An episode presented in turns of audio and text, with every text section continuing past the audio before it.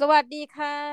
สวัสดีครับผม ยินดีต้อนรับกลับเข้าสู่รายการ StartYup เพราะสตาร์ทอัพไม่มีคำว่าเรียบ ในรอบสัปดาห์นี้นะจ๊ะ ทุกท่านก็ยังอยู่ด้วยกันกับ podcaster หนุ่มเจ้าเก่ารายเดิมนะจ๊ะ และที่ขาดไม่ได้ของเรา นั่นก็คือพี่โสพลโสพลสุภาพมั่งมีแห่งออมมานี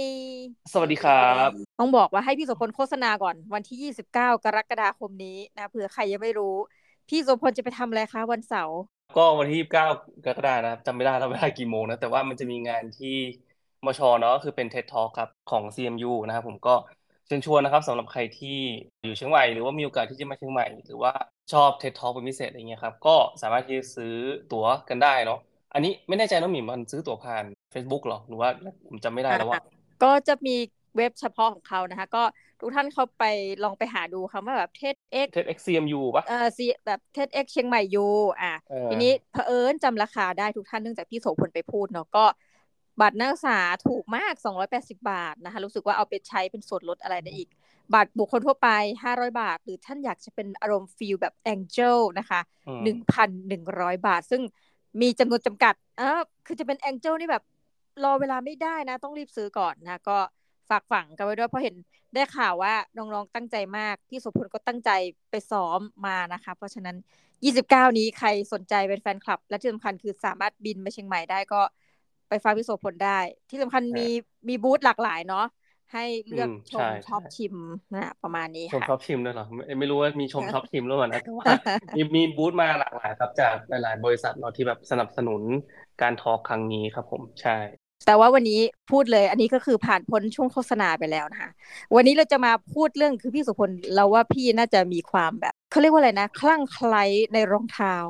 เพราะว่านี่จะเป็นครั้งที่ประมาณไม่รู้เท่าไหร่ละแต่ว่าโอเคไม่มากแต่รู้สึกได้ว่ามีความเราชอบ เพราะเขาเป็นนักวิ่งมาก่อนแนะต้องบอกทุกท่าน ก็วิ่งอยู่ วันนี้ก็วิ่งอยู่ใช่ครับ แต่ว่าเราพูดถึงแบรนด์รองเท้ามาหลายแบรนด์ละตั้งแต่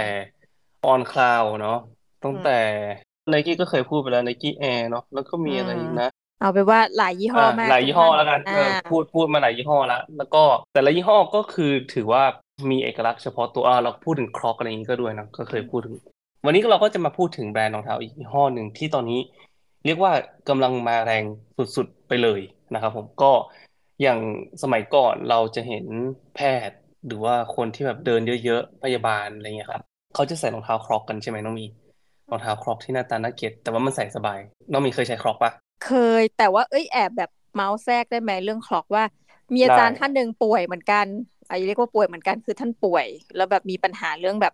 เออกระดูกอะไรเงี้ยปรากฏว่าหมอก็ให้รองเท้าใส่อะอืมเฮ้ยกลายเป็นว่ารองเท้าเหมือนคล็อกเลย แต่มันอ่าน่าจะหนากว่าก็เลยแบบ เออเป็นเหตุเป็นผลหรือเปล่าที่ทำให้ Crocs ใส่สบายนี่แอบถามใช่อืมก็คือ เราเราก็เห็นเนาะอย่างช่วงก่อนๆเราก็จะเห็นแบบอะพยาบาลเอ่ยเด็กเสิร์ฟเอ่ยหรือว่าอะไรเงี้ยเขาจะใส่ Crocs กัน เพราะว่าพื้นมันหนาแล้วมันเดินแล้วมันใส่สบาย ซึ่งผมเองอะผมเป็นแฟน Crocs มาโดยตลอด คือแบบก็ใส่มามานานหลายปี เพิ่งมาเปลี่ยนเป็น Skechers เพราะว่า Skechers พื้นหนากว่า แล้วก็แบบมันใส่แล้วก็สบายเท้ากว่าอะไรเงี้ยครับลองหลังมาก็ใส่ Skechers แต่ว่าวันนี้ครับเราก็มาพูดถึงอีกแบรนด์หนึ่งรองเท้าอีกแบรนด์หนึ่งชื่อว่าแบรนด์ HOKA นะครับ H O K A HOKA ซึ่งเป็นรองเท้าที่เคยมีคนมองว่าทั้งหนาทั้งใหญ่ แล้วก็หน้าตาน่าเกลียดนะครับ ถึงแบบแต่ว่ามันกลายเป็นแบรนด์รองเท้าที่ยอดขายห้าหมื่นล้านบาทภายในเวลาสิบปีได้ยังไง โอเค ก็วันนี้เราจะมาพูดถึงแบรนด์รองเท้า HOKA นะครับ เน้นหนักไปทางรองเท้าวิ่งเนาะแต่ว่าคนส่วนใหญ่หลังๆมาครับ มันจะกลายเป็นว่าแบรนด์เนี้ยมันถูกใช้ไปในอุตสาหกรรมอื่นด้วย คือไม่ใช่แค่นักวิ่งละที่ใช้ พอมันดังใช่ไหมคนที่สูงอายุขึ้นที่แบบต้องการรองเท้าที่ support แล้วก็มี การรองเท้าข้อที่ดีอะไรเงี้ยครับ HOKA ก็กลายเป็นตัวเลือก แพทย์เอ่ยพยาบาลเอ่ยวิศวกรเอ่ยอะไรต่างๆนะหลายๆอาชีพตอนนี้ครับ ใครที่เดินเยอะๆ เลือกใช้ HOKA หมดลองไปดูที่ห้างได้นะครับ ตอนนี้ก็เมืองไทยก็มีนำเข้าแล้วนะครับ รู้สึกว่าเป็นร้านชื่อ Red Runner ว่าถ้าจำไม่ผิดที่ที่เชียงใหม่ก็มี แต่ว่าที่อื่นผมไม่แน่ใจว่าร้านไหนนำเข้าแต่ว่านั่นแหละครับแบรนด์มันชื่อโฮก้าเนาะโอเค ก็นะครับตอนที่โฮก้าเนี่ย ก่อนที่โฮก้าจะมีมูลค่าหลายหมื่นล้านณปัจจุบันนะครับ คือ ตอนนั้นนะในปี 2012 นะครับสเตฟานโนนะครับคาโรตินะครับ ซึ่งเป็นผู้บริหารบริษัท Decker Outdoor Corporation นะครับ ซึ่งเป็นเจ้าของแบรนด์รองเท้า Decker แบรนด์เนี่ยที่ที่อเมริกานะครับ ซึ่งตอนนั้นเนี่ยเขาก็แบบมีคนมาเสนอขายรองเท้าโฮก้าให้เขาซึ่งเขาก็บอกว่าเขาพูดเลยนะว่าแบบผมผมไม่เคยเห็นอะไรแบบนี้มาก่อนในชีวิตเลยประมาณเนี้ยคือแบบมันทั้งใหญ่ทั้งหนาแล้วก็หน้าตาแปลกๆแถมเป็นสินค้าจากต่างประเทศจากประเทศฝรั่งเศสด้วยนะครับ เขาก็เลยรู้สึกว่าแบบมันไม่มีเหตุผลอะไรเลยที่มันจะเป็นสินค้าขายดีในเวลานั้นนะครับผม ซึ่งถ้าเราย้อนกลับไปในเวลานั้นปี 2012 เนี่ย ยอดขายของโฮก้าเนี่ยอยู่ที่ประมาณ 3 ล้านเหรียญหรือว่าประมาณร้อยล้านบาทเท่านั้นเองนะครับ แต่ว่าพอจบปี 2022 ปีที่ผ่านมาเนี่ยโฮก้าสร้างยอดขายไปได้ประมาณ 1,400 ล้านเหรียญนะครับหรือประมาณ 50,000 ล้านบาท ตอนแรกรองเท้าหน้าตาแปลกๆของโฮก้าเนี่ยครับกลายเป็นรองเท้าผ้าใบทางเลือกที่แบบ ก่อนที่มันจะกลายเป็นรองเท้าผ้าใบทางเลือกสำหรับคนที่วิ่งจริงจังเนี่ยภายหลังมันก็กลายเป็นสู่กลุ่มอื่นๆเนาะอย่างที่ผมเอ่ยไปก็คือแบบคนที่เดินเยอะๆยืนเยอะๆในแต่ละวันใช้เวลานานๆอะไรเงี้ยแพทย์พยาบาลพนักงาน คนส่งของบุรุษไปรษณีย์อะไรเงี้ยครับ ตอนเนี้ยมันก็กระจายไปสู่กลุ่มวัยรุ่น แล้วก็แม้แต่ผู้สูงอายุก็ใส่รองเท้าโฮก้าด้วยเช่นกันนะครับ คือเขาบอกว่าตอนแรกใส่เพราะความสบาย แต่ตอนเนี้ยมันกลายเป็นเหมือน ก็เหมือนเหมือนทุกอย่างแหละเหมือนแบรนด์ทุกอย่าง พอมันเริ่ม popular ปุ๊บมันใส่สบายใส่สบายอะไรเงี้ยพอมีคนใส่เยอะๆมันก็กลายเป็น fashion statement ไป ก็ HOKA เนี่ยมีกลุ่มแฟนคลับที่ค่อนข้างที่จะเหนียวแน่นนะครับ มีคนบอกว่าปัจจัยหนึ่งนะครับ ที่นอกจากที่ทำให้ที่ทำให้ HOKA เนี่ย แทนที่จะแค่ใส่สบายอย่างเดียวนะ คือ HOKA เนี่ยค่อนข้างที่ฉลาดด้วยนะครับ เขาบอกว่าตัวนวัตกรรมพื้นเนี่ย มันก็มันก็ดีอยู่ละเพียงแต่ สิ่งที่ HOKA ทำก็คือเลือก distributor นะครับ เป็นกลยุทธ์ทางธุรกิจนะครับที่ขัดกับแนวทางปกติทั่วไป คือว่าเนี่ยปกติแล้วเวลารองเท้ามันเริ่มขายดีๆใช่ไหมครับมันมี บริษัทก็อยากจะผลิตเยอะๆ แล้วก็ distribute ไปให้เยอะๆ อยากจะขายให้กับทุกที่เท่าที่จะขายได้ แต่สำหรับ HOKA ไม่ใช่ เขาบอกว่ากลยุทธ์การทำธุรกิจของ HOKA เหมือนเป็นการวิ่งมาราธอน เหมือนคล้ายๆ กับว่า รู้ว่าอยากจะเติบโตไปเรื่อยๆ เพราะฉะนั้นเนี่ย เราพยายามจะ limit distributor นะมีก็คือคนที่มาเป็น distributor เขาเขาจะคัดเลือกก่อน ว่าเหมาะสมกับสิ่งที่รองเท้าจะจะเข้าไปไหมนึงนึงคือเกณฑ์แรกเนาะเกณฑ์ที่สองเนี่ยก็คือเรื่องของแบบดู demand ในตลาด ว่าตอนเนี้ย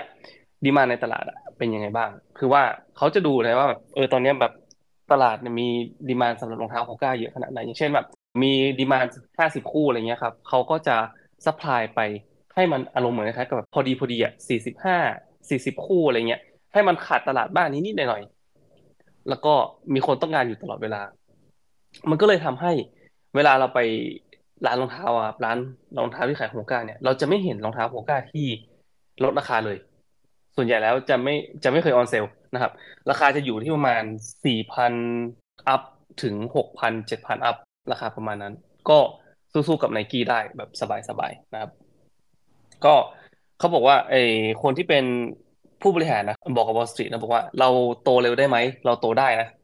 แต่ว่ามันดีต่อสุขภาพของแบรนด์หรือเปล่าในระยะยาวก็ไม่อะไรเงี้ยครับ นี่คือนี่คือปรัชญาในการทำธุรกิจของเขาเลยนะครับ แล้วก็สิ่งที่ทำให้รองเท้าเนี่ยน่าสนใจอีกอย่างหนึ่งนะก็คือเรื่องตัวของรองเท้าเองเนาะเขาบอกว่าตัวพื้นรองเท้าอะชั้นกลางเนี่ย มันจะรับแรงกระแทก ได้ดีกว่า คือแบบถ้าเรามีไปไปดูรูปแล้วสำหรับคนที่เปิดฟังอยู่นะเวลานี้นะก็ขอให้เปิดดูรูปไปด้วยแล้วกันนะครับในในเว็บไซต์เนาะโฮก้าเนี่ย ถ้าสมมติไปดูครับรองเท้าพื้นมันจะหนามาก หนาแบบ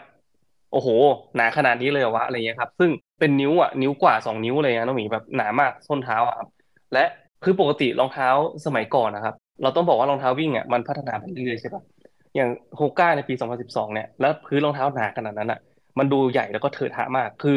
หลาย ๆ คนมองว่าเฮ้ยแบบโหมันดูแบบน่าเกลียดอะมันไม่ใช่ มันไม่ใช่รองเท้าวิ่งที่สวยอะไรเงี้ย เพราะสมัยก่อนเนี่ยคนจะมองว่าเฮ้ยรองเท้าวิ่งแบบมินิมอลหรือว่าอะไรเงี้ย แต่ว่ามันรับแรงกระแทกไม่ค่อยดีเท่าไหร่ แต่ว่าอย่างของโฮก้าเนี่ยครับเขาบอกว่ารองพื้นรองเท้าชั้นกลางครับ สามารถรับแรงกระแทกได้ดีมากๆ แล้วก็นิ่มนวลมาก โครงรองเท้านะครับที่รองรับสัดส่วนของเท้าด้วย แล้วก็พื้นรองเท้าแบบโค้งที่เขาเรียกมันว่า Meta-Rocker นะครับผมสำหรับการพุ่งตัวไปข้างหน้าคือ พื้นรองเท้าเนี่ยมันจะมันจะไม่ตรงอยู่ละเราเราจะเห็นรองเท้ารุ่นใหม่ๆครับมันจะเป็นคล้ายๆ rocker ครับน้องมีส้นมันจะยกหน่อยหนึ่งหน้ามันจะยกหน่อยหนึ่งตรงกลางมันจะแตะพื้นอะน้องมีนึกภาพออกปะก็คือแบบเวลาเดินมันก็จะแบบเหมือนคล้ายๆแบบจะช่วยผลักเราไปข้างหน้า ให้เราแบบเวลาเราวิ่งอะไรเงี้ยมันจะส่งตัวเราไปข้างหน้าประมาณนั้นแบรนด์ HOKA นะครับถูกก่อตั้งมาในปี 2009 เนาะโดย Jean-Luc Diard นะครับกับ Nicolas Mermoud นะครับในปี 2009เนาะนักวิ่งสองคนเนี่ยเป็นนักวิ่ง trail นะครับชาวฝรั่งเศสเลยไปเล่นสกีด้วยกันบนเขาอะไรเงี้ยครับเมื่อหลายทศวรรษก่อนประมาณปีสองพันเก้าก็ประมาณสิบกว่าปีละตอนนั้นก็เริ่มแบบคิดไอเดียทำธุรกิจด้วยกันนะครับก็คือแบบเป็นเพื่อนกันอะไรเงี้ยพอรู้สึกว่าเอ้ยแบบธุรกิจรองเท้าน่าสนใจ เพราะเขารู้สึกว่าตลาดอะมันใหญ่มาก และในตลาดเองตอนนั้นนะครับมี dominant player แค่ไม่กี่แบรนด์ ก็จะมีแบบ Nike มี Adidas จะมีแบบแบรนด์เล็ก ๆ อย่างฟิล่ามี รีบอกหรือว่าอะไรเงี้ยครับ ซึ่งเป็นแบรนด์ที่แบบสองสองแบรนด์ใหญ่แล้วกันไนกี้แล้วก็ Adidas ที่แบบครองตลาดซะเป็นส่วนใหญ่ พวกเขาก็เลยรู้สึกว่าเออเนี่ย มันเป็นตลาดที่ใหญ่ แต่ว่ามีแบรนด์แค่ไม่กี่แบรนด์ เสร็จปุ๊บตัวเทคโนโลยีในการสร้างรองเท้ามันก็ไม่ได้ซับซ้อนอะไรมากอย่างเงี้ยครับ concept แรกที่พวกเขาคิดคือรองเท้าวิ่งให้ความรู้สึกเหมือนกัน โต้คลื่น โต้คลื่นนะครับ บน surfboard แบบเล่นสกีแบบไถลงมาในบนหิมะอะไรเงี้ยครับนั่นคือแนวที่คิดของเขาก็เลยตั้งชื่อแบรนด์ว่า HOKA ONE ONE HOKA ONE ONE นะเป็นวลีของชาวเมารีนะที่แปลว่าโบยบินอยู่บนเวหานะครับ flying over the earth นะครับ ก็ระหว่างที่ปรับแต่งรองเท้าของแบรนด์ให้ได้ตาม concept ที่วางเอาไว้นะรองเท้าผ้าใบที่ออกแบบ เพื่อวิ่งลงเขาให้ได้เร็วขึ้น สิ่งที่พวกเขารู้สึกก็คือว่า อยากจะอยากจะสร้างพื้นรองเท้าให้มันหนาขึ้นใหญ่ขึ้นนะครับ เพราะว่าเหมือนคล้ายๆแบบให้รับแรงกระแทกได้ดีอะไรเงี้ยเพราะว่าตอนวิ่งลงเขา มันต้องมีการกระแทกเท้าอยู่ตลอดเวลาปึกปึกปึกปึกคือลงเขานี่มัน เขาเรียกว่าไงเดีอะลงเขาเนี่ยมันแบบมีรับแรงกระแทกค่อนข้างที่จะเยอะกว่าวิ่งบนพื้นทั่วไปอยู่แล้วใช่ไหมนี่ถ้าสมมติว่าน้องหมีเคยวิ่งแบบวิ่งลงเขาหรือวิ่งเทรลอะไรเงี้ยครับน้องหมีจะรู้สึกเลยเจ็บเข่ามาก เพราะว่าถ้าสมมติรองเท้าไม่ดีครับ มันจะมันจะดันขึ้นมา แล้วก็มันจะเจ็บตรงหัวเข่าเยอะมากๆโฮก้าเนี่ยคนก็บอกว่าเออถ้าสมมติใส่รองเท้าแบบโฮก้าหรือว่ารองเท้าที่พื้นหนาหน่อยนะครับ มันจะทำให้อาการเจ็บตรงนี้ครับ มันลดลงได้นะครับผมมอมูก็เลยเอารองเท้าต้นแบบไปเปิดตัวนะครับ ที่ในงานเทรดโชว์ในปี 2009 ที่อเมริกา ครั้งนั้นอะ ไม่มีบูธของตัวเองด้วยซ้ำแต่ว่าด้วยความที่แบบรองเท้ามันรองเท้ามันแปลกมาก คืออย่างที่บอกครับ สมัยก่อนตอนนั้นสิบกว่าปีก่อนเนี่ยรองเท้าวิ่งส่วนใหญ่มันจะเป็นพื้นบางๆ จะเป็นแบบมินิมอลรองเท้าเป็นรองเท้ามินิมอลมาก แล้วไอ้โฮก้ามานี่คือแบบแม็กซิมอลอะน้องมีน้องมีเข้าใจว่าแบบตรงข้ามกับทุกอย่างในที่รองเท้าวิ่งมีในเวลานั้น คือพื้นหนาสีแบบจัดคือแบบโดดเด่นคือแบบ คือแบบทุกอย่างมันแบบแม็กซิมอลของมันรองเท้าได้อะไรประมาณเนี้ยเขาบอกว่ามันเป็นรองเท้าที่โดดเด่นมากโดยที่แบบไม่ต้องใช้บูทเลยด้วยซ้ำแล้วก็ครับคนของบริษัทเดกเกอร์เนี่ยครับเขาเข้ามาดูแล้วเขาก็บอกว่าเออเนี่ยก็ลองมาใส่ใส่แล้วก็เขาก็เลยทดสอบครับในการกระทืบเท้าบนพื้นแบบแรงๆเลยแล้วเขาบอกว่าเฮ้ยเนี่ยผมไม่รู้สึก ผมไม่รู้สึกอะไรเลย แล้วมันก็รู้สึกว่าแบบเฮ้ยมันน่าสนใจว่ะอะไรประมาณนี้ แล้วก็ HOKA นะครับ ในปีนั้นนะก็ขายได้ราวๆหนึ่งพันหนึ่งร้อยคู่ในอเมริกา แล้วก็แคนาดาเนาะแล้วก็เริ่มได้รับความนิยมอย่างรวดเร็วนะครับ คือร้านขายรองเท้าแบบเฉพาะทางส่วนใหญ่ก็เป็น trail ใช่ไหม trail วิ่งวิ่ง trail Deckers ก็ติดตามบริษัท Deckers เนี่ยก็พยายามติดตามข่าวนี้มาโดยตลอดก็เริ่มสนใจจนกระทั่งในปี 2012 ครับ ก็เข้าไปซื้อหุ้น ก่อนจะรวบซื้อทั้งบริษัทภายหลังนะครับ แล้วก็แม้จะไม่ได้เปิดเผยตัวเลขแต่ว่า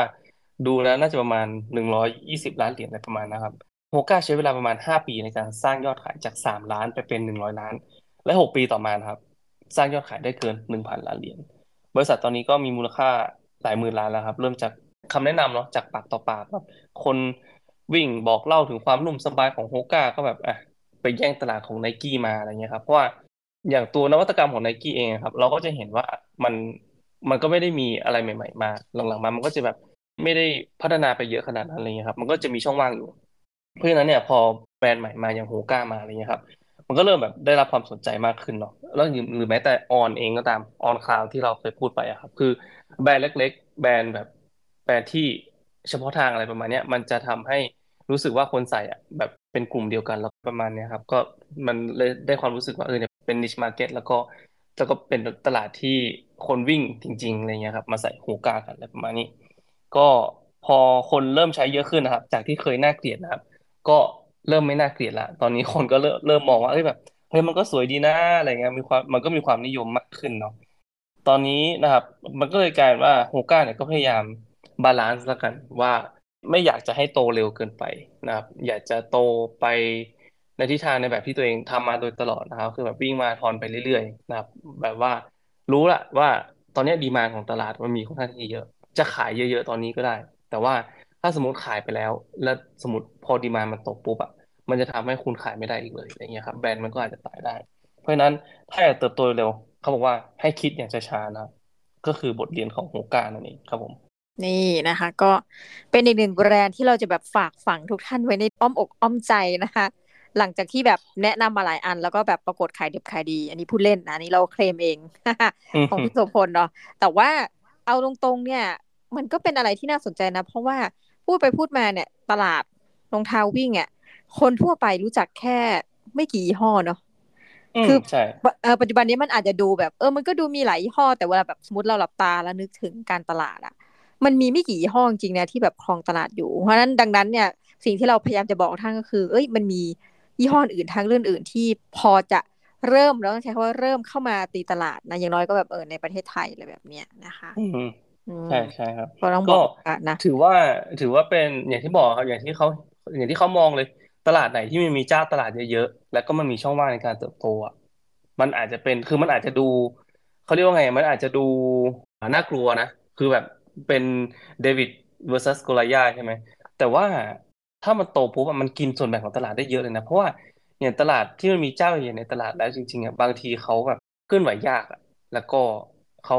บางทีแบบไม่ได้เซิร์ฟ ทุกกลุ่มได้ดีเพียงพออะไรเงี้ยครับอ่าอย่างถ้าสมมุติว่าคนจะซื้อรองเท้าวิ่งเทรลอะไรเงี้ยเขาก็ไม่ไปซื้อของไนกี้นะเขาก็มาซื้อของโฮก้าอะไรประมาณเนี้ยแต่ว่าตอนนี้โฮก้าก็กลายเป็นว่าไปกินตลาดส่วนแบ่งของรองเท้าวิ่งปกติด้วย ไม่ใช่แค่รองเท้าวิ่งเทรลละอะไรประมาณเนี้ยครับ ก็แทนที่แบบอะเอ่อรองเท้าอย่างครอกอะไรเงี้ย แทนที่คนจะรู้สึกว่าเฮ้ยเวลาทำงานหนักๆหรือว่าเดินเยอะๆต้องใส่ Crocs ตอนนี้คนก็ไปใช้ HOKA ละอะไรเงี้ยครับคือ HOKA เนี่ยมันสามารถมันไปกินที่อื่น ส่วนแบ่งตลาดคนอื่น แต่ว่ามันเริ่มมาจากวิ่ง trail ก่อนอะไรประมาณนี้เพราะฉะนั้นเนี่ยไอเดียของการทำธุรกิจอะไรก็ตามครับ ถ้าสมมติว่าคุณอยู่ในตลาด niche market ก็ดูให้มันเป็น niche ที่ใหญ่เพียงพอ และสามารถที่จะสร้างรายได้ได้ดีนะครับเพื่อที่จะเพื่อที่จะไปแข่งกับเจ้าใหญ่ๆได้จริงๆใช่ครับนั่นแหละค่ะก็สำหรับนี้นะคะเป็นบทเรียนนะคะ ของรองเท้าอีกหนึ่งยี่ห้อ ก็ฝากทุกท่านไว้ในอ้อมอกอ้อมใจด้วยนะจ๊ะแล้วก็ในรอบสัปดาห์หน้าอะบอกทุกท่านว่า เราจะพาท่านไปพบกับอะไรก็ยังไงรอติดตามกันนะคะ แล้ววันที่ยี่สิบเก้าอะใครว่างย้ำไม่ที่อย่าลืมไปหาซื้อกันได้นะคะ พี่โสพลจะขึ้น โอ้โห เท็ดท็อกเป็นครั้งแรกในชีวิตนี่นะคะ ก็สำหรับวันนี้เราสองคนก็ต้องขอลาไปก่อนนะคะ สวัสดีค่ะ สวัสดีครับ